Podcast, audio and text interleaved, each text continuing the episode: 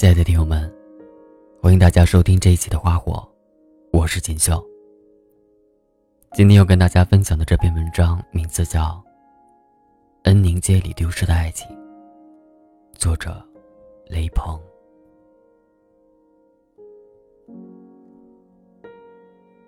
躲避那个古老城市的炙热，整个七月，我将自己流离在了这个江南的小镇。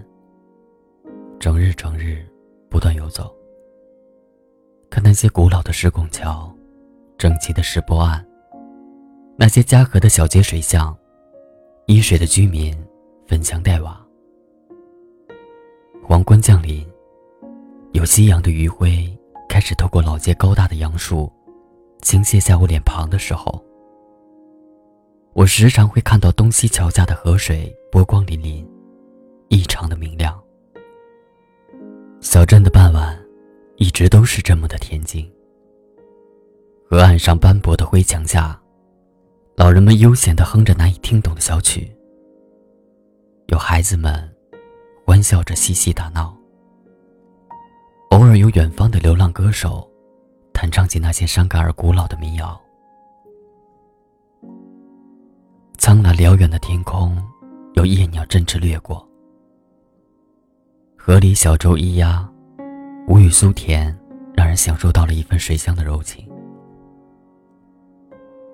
我在某个下午的时候，认识了那个长发如瀑的女孩严小左。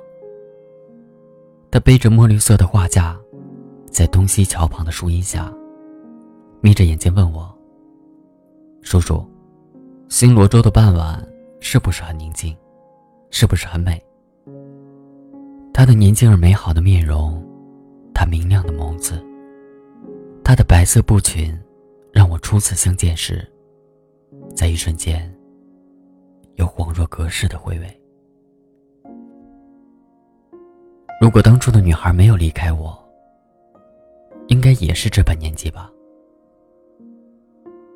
我们坐在东西桥旁的青石板上，看小镇竹树掩映下的白墙黛瓦。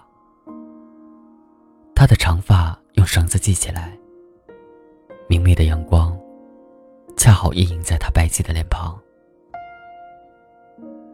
我坐在她的旁边，微笑着凝视，看小镇的沧桑古朴一点一点地浮现在那些洁白的画纸上，一些遥远的记忆。就在眼前掠过，仿佛一段曾经波澜的电影，缓缓划过青春的边缘。叔叔，你怎么了？我坐在原地，听到他的声音，猛然回头凝望，在身边那个叫严小左的女孩子身边，在他惊讶的注视中，指尖拂到脸颊。触到了湿热的液体。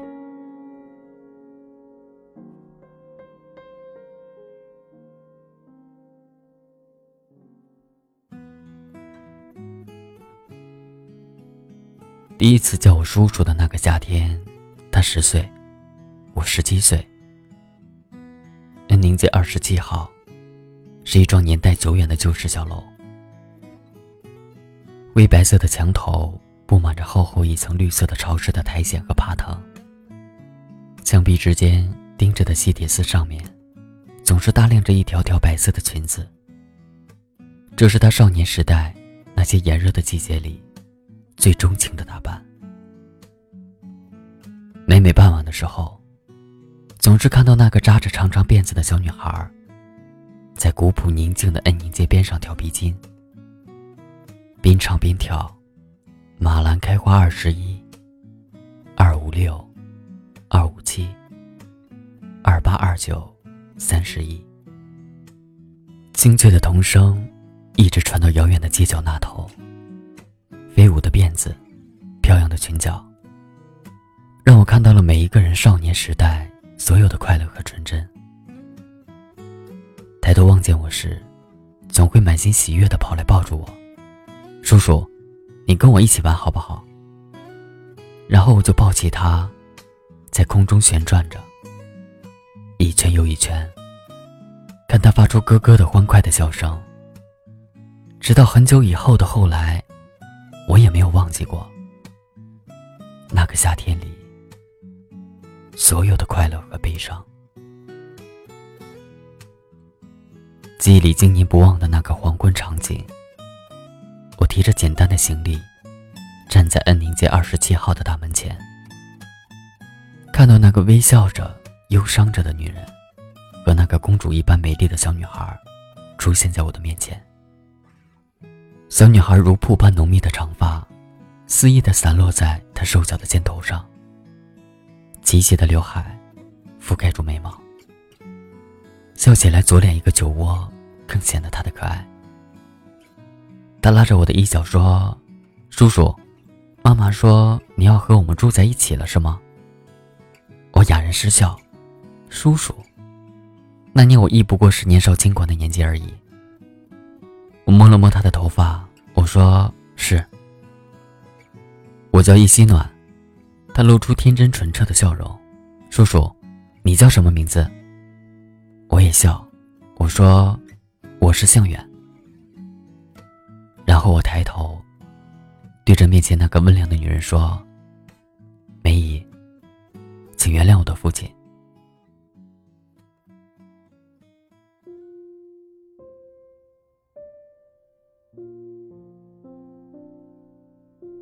小镇湖畔开阔的水面，七月夜晚皎洁的月光，又带来一片清静的心境。我和严小左并排坐在河堤岸，听星罗洲上远方古刹的挽歌钟声悠扬传来。夏夜的暖风吹拂过面庞，他散开的长发轻舞飞扬。不是喜欢这里吗？为什么又不画了呢？我疑惑的指了指他身旁的画板。他笑，这里太美了，这样的美，只适合留存于记忆之中。若画了出来，倒显得失了本色，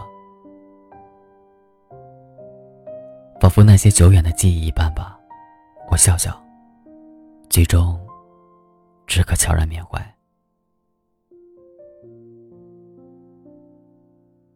只是很多一直期盼得到的美好。终不能实现，他突然黯然。为了纪念某段感情，来到这里，希望找到答案，却一直都没办法找到。因为所有的那些岁月里的记忆，终将归于静谧，遗失在时光里。那么你呢？你的那些记忆遗失过吗？我望着他叹息。因为一直无法抹去，所以一直孤寂。于他而言，生命不过是一场偶尔的相遇，爱情不过是瞬间的萌生。倘若不爱，亦无纠结；但若爱，便是一辈子了。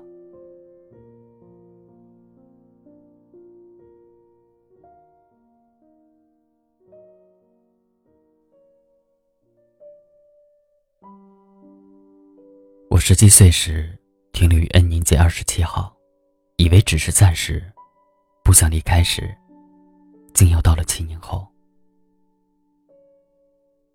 而那七年间的故事，关于叶希暖与我，这中间的纠葛缠绕，却是要到了如此经年之后，方才明白，原来爱，竟是这般的让人疼痛。其实我一直不明白幸福的含义，直到很多年以后，当已经长成漂亮女子的叶希暖躺在我赤裸的胸膛，她纤细的手指划过我皮肤的时候，她说：“愿你是我最大的幸福。”那年我二十四岁，也是我在恩宁街二十七号停留的第七年。我已经爱上了这个城市，这个庞大的几乎可以容纳我一辈子的城市。我爱上了恩宁街二十七号的颓靡和宁静，我爱上了恩宁街二十七号里那个叫我叔叔的女孩子叶希暖。没有见过我的母亲，我一直以为父亲抽屉里的那张镶着金边镜框里的女人是我的母亲。直到十七岁那年见到恩宁街二十七号的女主人时，我才明白，这个父亲让我称作梅姨的女人。并非我的母亲。其实是一个很俗套的故事。父亲与梅姨彼此相爱，但父亲辜负了她，后来娶了别的女人。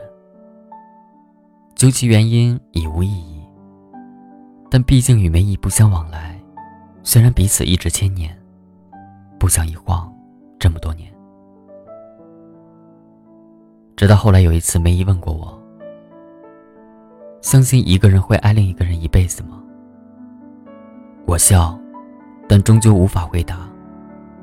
他从柜子里拿出珍藏着的照片给我看，我看到父亲的脸，那是他们唯一的一张合影。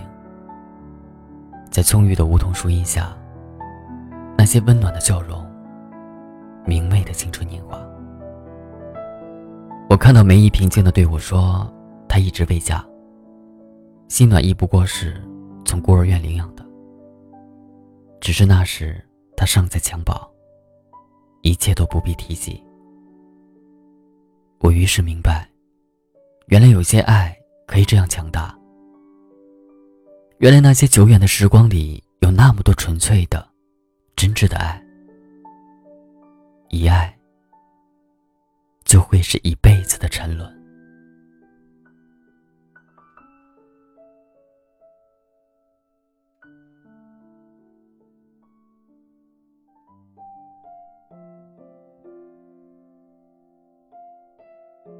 小左，我们该回去了。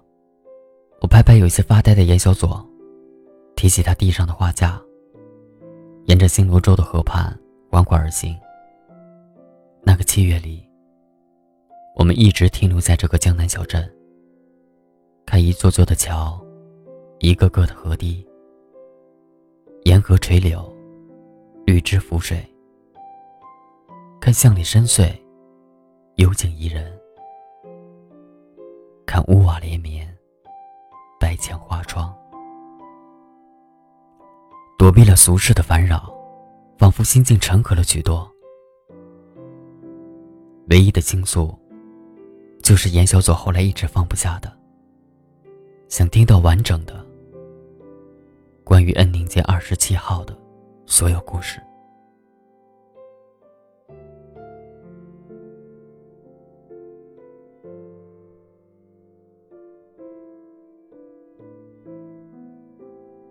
执意要我去当地的高中借读，我因此放弃了继续在外打零工的想法。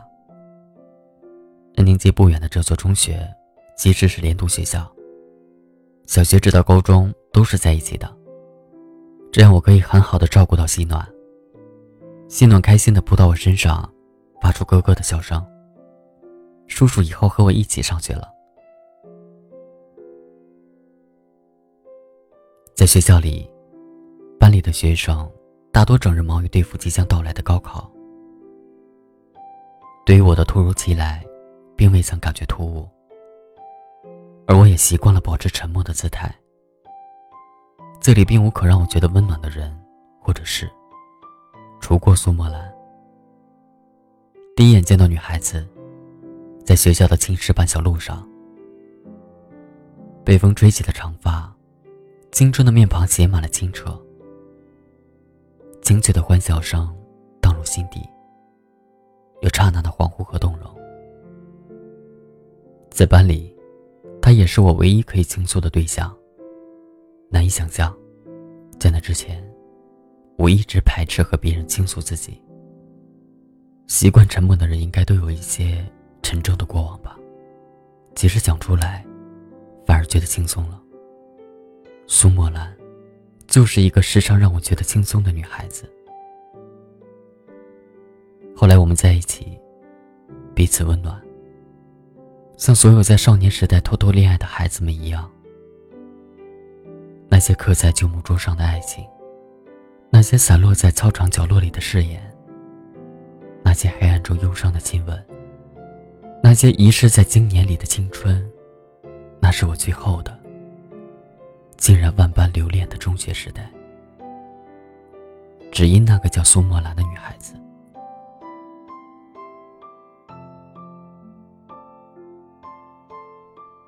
可是这段青涩的感情，却成了以后那么多年里，我与叶希暖纠结的开始。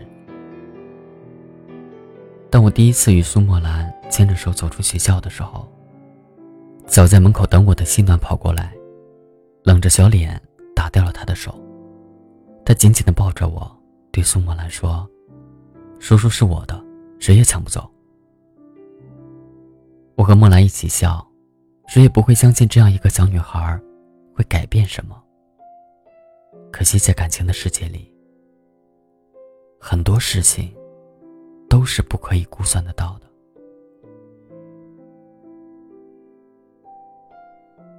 一次情动，一次微笑，一次拥抱，也许就构成了那一生的纠缠。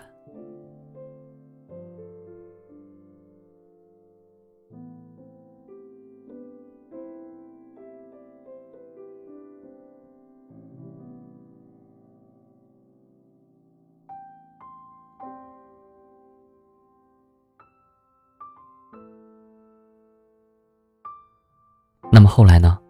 后来又发生了什么呢？叶小左与我坐在夕阳下静谧的星罗洲湖畔，远方的古刹依稀传来节奏缓慢的晚歌声。他凝视着我的眼神，总是让我恍惚的看到十七岁的叶旭暖。那一年，她穿白色的棉布裙子，站在夕阳里亲吻我，激烈的。绝望的亲吻，他的牙齿咬破了我的嘴唇。他说：“远，你记得这些疼痛，就不会忘记我。”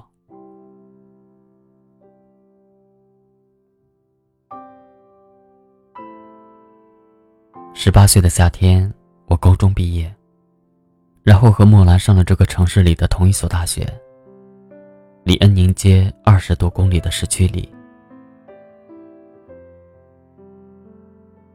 偶尔出现在恩宁街长长的街道上，有时候是一星期，有时候是一个月。每次回去的时候，叶希暖总会紧紧地抱着我很久很久。浓密的长发在我的胸膛散开来，海藻一般，有着栀子花的清香味道。只是他依旧很排斥墨兰，每次看到他的时候，总是冷漠着笑脸。莫兰与梅姨都当他是小孩子，没有放在心上。只有我，越加的感觉到不安。我有强烈的预感，这个正在逐渐长大的小女孩，将会成为我心里的一道伤疤。叶希暖慢慢的，不再像过去那样甜蜜的叫我叔叔，他开始和莫兰一样，大声的叫我。远，远。整个大学时代里，我一直会收到叶希暖寄来的信件。即使我依旧时常回恩宁街二十七号，即使我依然时常看到他紧紧的拥抱我，那些信件总是用单薄的白纸写，有时候被笔尖划破，依旧有执着的字迹覆盖。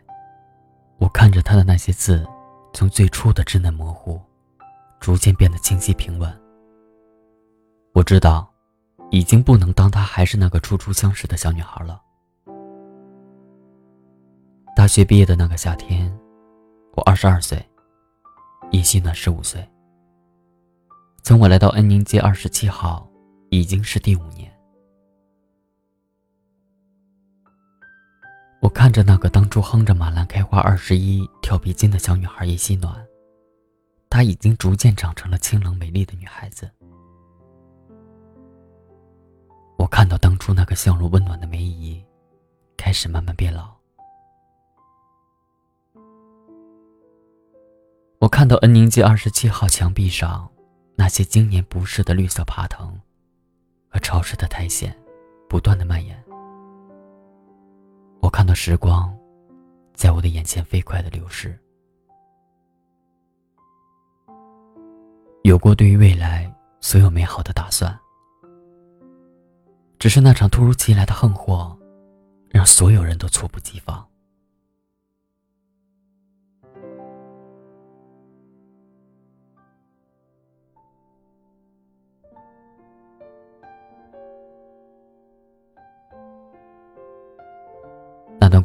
事，还没来得及讲完，可是我必须离开了。离开这个宁静的小镇，回到那个我在七月逃离的北方古老的城市。那是我的家乡。十七岁以前，我一直住在那里，和我的父亲，我唯一的亲人。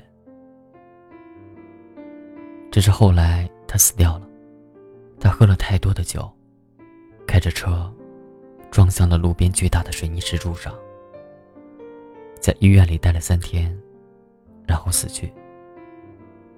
他一直沉默，只留下了一段有关梅姨的地址和丰厚的遗产。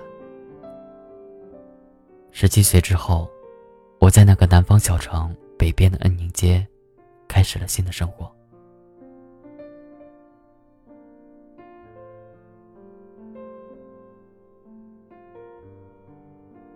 我在小镇的站牌抱了抱那个穿着白色布裙子的清瘦女孩。叶小左，她的长发散了开来，风一吹，就漂浮过我的脸庞。我听到他坚定的声音，他说：“远，我的大学将会去你的城市，听你讲完恩宁街二十七号的那些故事。”我们彼此笑，然后道别。两天后。我重新回到了这个总是充满灰尘的古老的北方城市。这个城市的夏天就快过去了。我去郊区的幼儿园，那是莫兰后来一直工作的地方。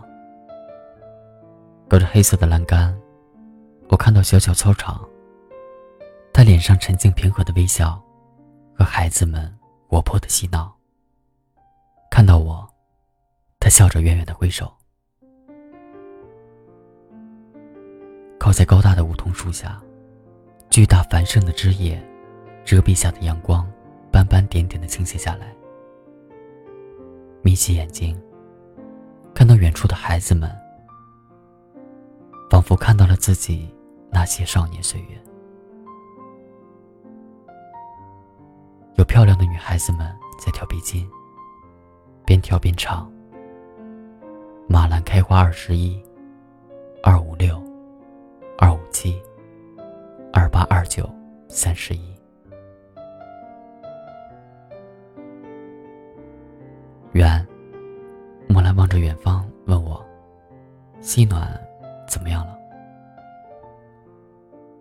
他转过脸来凝望我，我看到了那些逝去的青春里，流水一般的忧伤。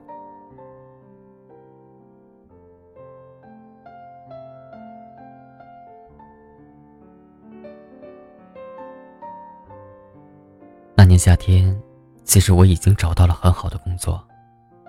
那个北方城市里，很不错的企业。只是我一直心存留念，对于那个精心照顾了我五年的梅姨，对于看着他一点点长大的西暖，或者对于恩宁街二十七号的颓靡和宁静。但我终究还是得离开，与伴随了我多年的女子莫兰一起。我去见了莫兰的父母，他们的热情和善良让我觉得自然。我想，所有美好的预想，总会一点一点慢慢实现的。可是我却忽略了叶希暖，那个注定要与我纠缠的女子。她不再欢笑的跑过来叫我叔叔，也不再沉默的。紧紧的拥抱我。他站在我的面前，勇敢而淡定的对我说：“远，我爱你。”我看到一旁的墨兰惊异的表情，我好气的抚了抚他的头发，我说：“暖暖，你还是个孩子。”我不是孩子了，远。他轻轻的推开我的手。我爱你，无人可以阻挡。我看到莫兰笑笑，然后沉默着起身离开。我试图拉回他，可是心暖从身后紧紧的抱住我。我感觉到他的泪水浸湿了我的后背。我转过身，轻轻的拉开他的胳膊，我说：“暖暖，我无法和你相爱。”然后我出去追莫兰。很晚的时候，我回家，不见西暖的踪影，只有梅姨留下的纸条。她说她去找西暖了。我打电话给莫兰，然后出去找梅姨和西暖。很晚很晚，灼热而潮湿的南方夏日，让人如同处于蒸笼一般。我们在大街上大声的呼喊。却始终没有回音。沿着恩宁街一直寻到铁路边上，也不见踪影。然后我看到不远的地方，开始聚集大量的人群。我听到呼啸的救护车的声音，我的心脏剧烈的跳动着。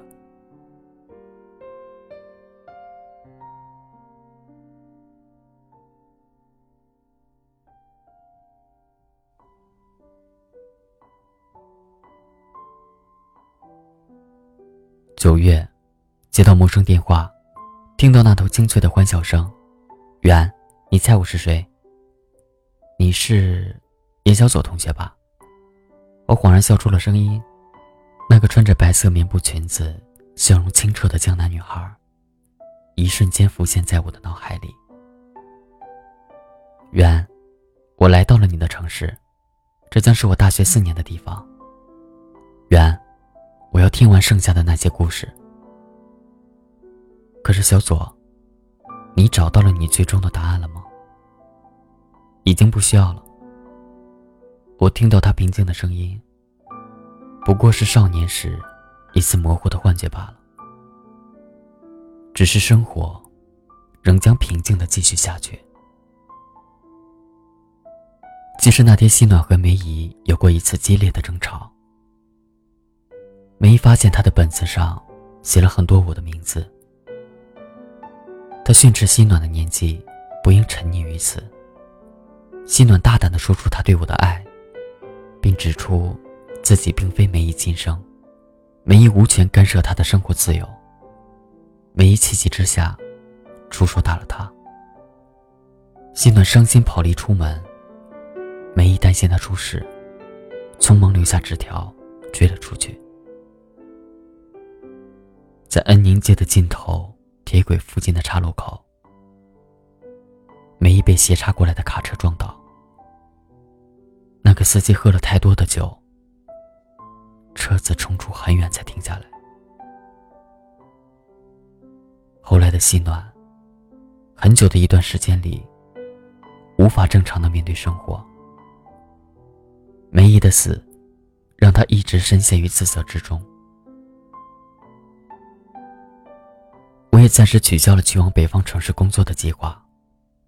莫兰也总会来照顾西暖。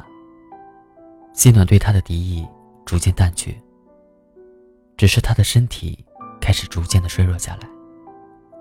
更可怕的是精神消沉，很久一段时间，甚至连阳光也不愿见到。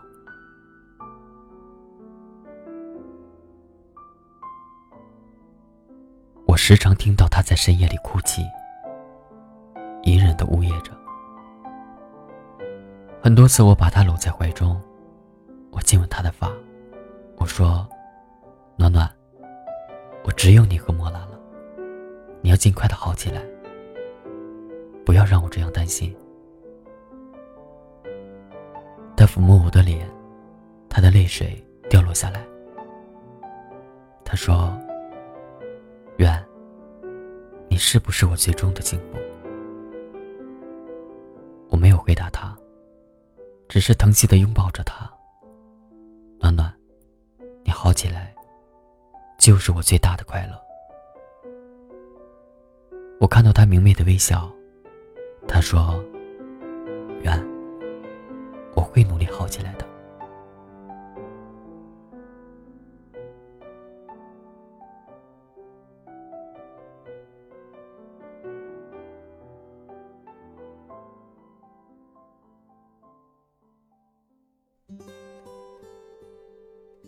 这样到了第二年的春天，心暖似乎又恢复到了以前的状态，逐渐好了起来。那个阳光灿烂的下午，心暖突然说：“远，我想跳皮筋了。”我笑笑，点点头。看他穿上白色的棉布裙，在恩宁街的路边轻快地跳动着步伐，那两条皮筋在他的脚下。反复的纠缠舞动着，他边唱边跳。马兰开花二十一，二五六，二五七，二八二九，三十一。我看到他在风中舞动的白色布裙，看到他在风中飞扬的漆黑长发，仿佛看到了那年夏天，他在我怀中旋转的甜蜜。我莫名的激动。轻声说：“暖暖，来，让叔叔抱抱你。”他停下来，笑着躲在我的怀里，被我在空中旋转着。我听到他发出的咯咯的欢笑声，然后我放下他，抚摸他的发，他继续笑，笑着笑着，就蹲下身子。哭出了声音，他的眼泪掉落。远，为什么你不爱我？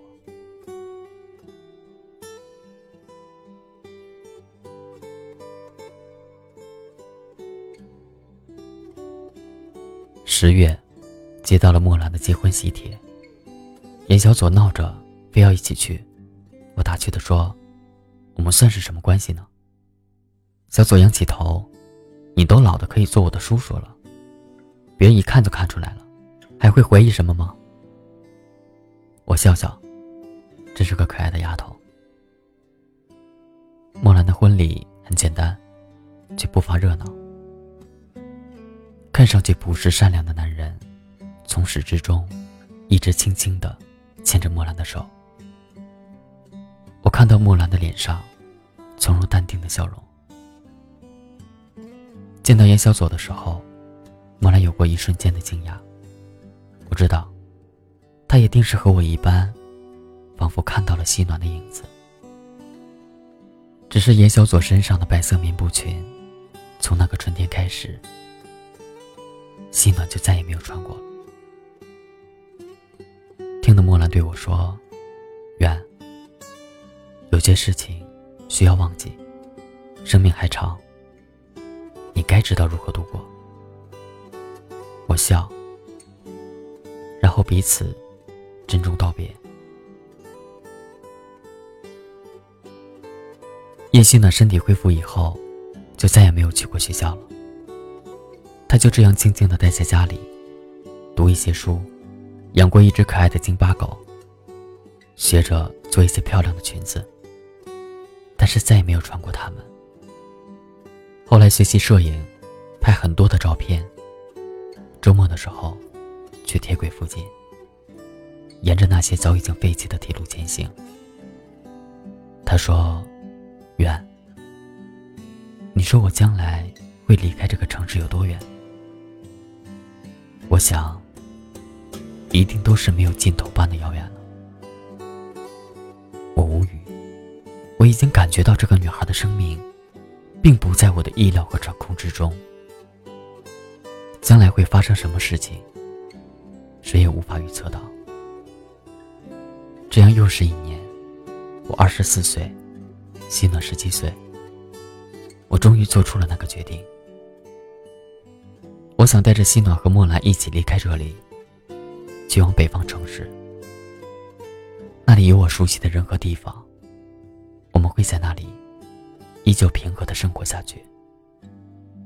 心暖点点头，他说：“愿，你是我的叔叔，你说了算。”我笑着捏捏他的鼻子，听到他的欢快笑声。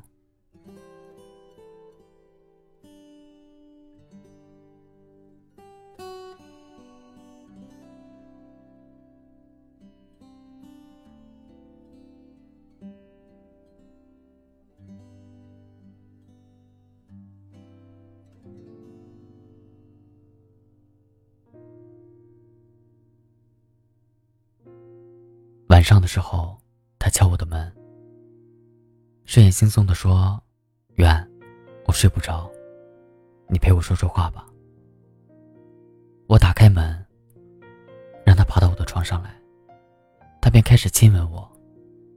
我阻止他，我皱皱眉说：“暖暖，不要这样。”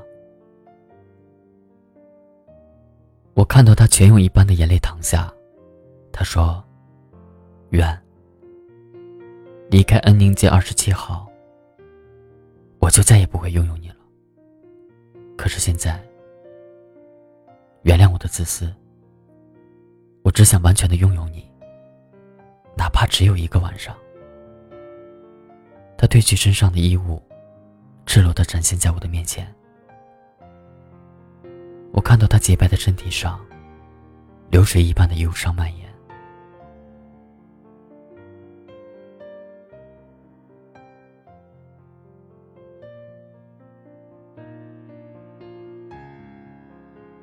我决定再次去往那个南方城市，在飞驰的列车上，聆听车轮与铁轨不断撞击的声响，在黑暗中点燃一支烟，看着窗外城市或者村庄的灯火明灭，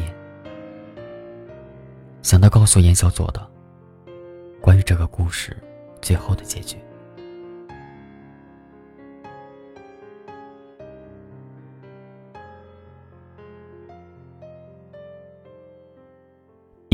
漂亮女子的叶希暖，躺在我赤裸的胸膛。她纤细的手指划过我皮肤的时候，她说：“远，你是我最大的幸福。”我在恍惚中看到门被打开，我看到墨兰悲伤的脸庞展露在我的面前。我在一瞬间就明白了，墨兰转身离开。我凝望身边的叶希暖，我看到她明媚的笑容里，所有的温暖和忧伤。我愤怒的摇晃她瘦弱的肩膀。叶希暖，你真卑鄙！愿，爱的世界里，谁不是自私的人呢？他的眼泪掉落，谈论卑鄙与否。对我而言，已经不重要。我只想你能够多在我身边一刻。我已经没有那么多的时间了，远，我就要离开你了。远，我是这么的不舍得。后来他真的离开了吗？严小左说。后来。先离开的是苏墨兰，他实现了我们曾经的誓言，去往那个北方古老的城市工作。但是我却不能一起，我注定完成不了那个约定。后来，那个叫叶希暖的女子也离开了。在那之前的整个夏天里，我一直陪在她的身边，片刻也没有远离过。其实早在梅姨死后的那年，心暖就已经被查出心脏上有问题。只是当时情况并不严重，我看着心暖一天天好转，以为一切都会好起来的。其实，只有病人本人最清楚自己的身体。当一个人对于生活已经没有任何信仰或者追求的时候，精神上的死亡其实更可怕。曾经，西暖一直认为我会是他一生的幸福所在。他以为我会是他的信仰，是他疗伤的最好的药剂。可是最终，我什么也没有做到。我眼睁睁的看着他的心一点一点的死去，一切都已经来不及。那个与我相识七年的女孩子叶希暖，就这样离黑暗中，我掐灭最后一支烟，眼泪终于掉了下来。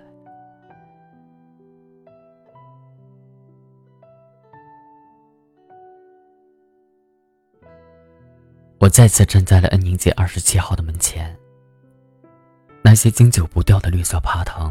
和潮湿的苔藓，覆盖着这个小楼年代久远的青色墙壁。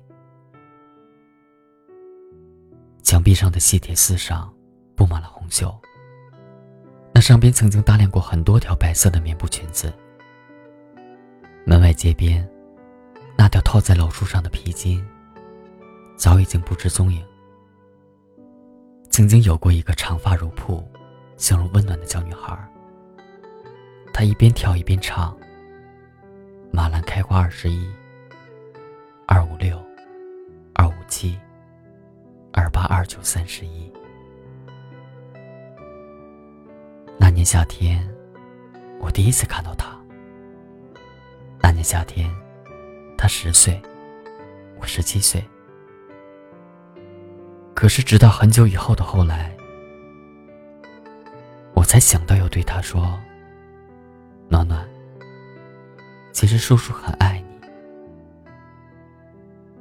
可是当我站在他的墓前的时候，我却一句话也说不出来了。我的爱情丢失在了恩宁街的旧日时光中，再也找不回来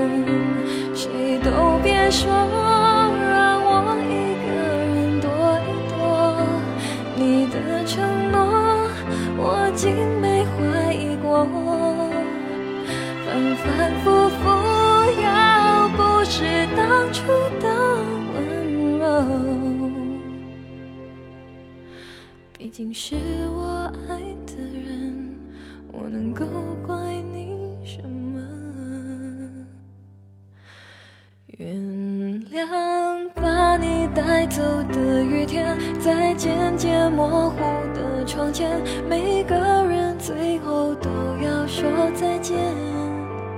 原谅被你带走的永远，微笑着容易过一天。也许是我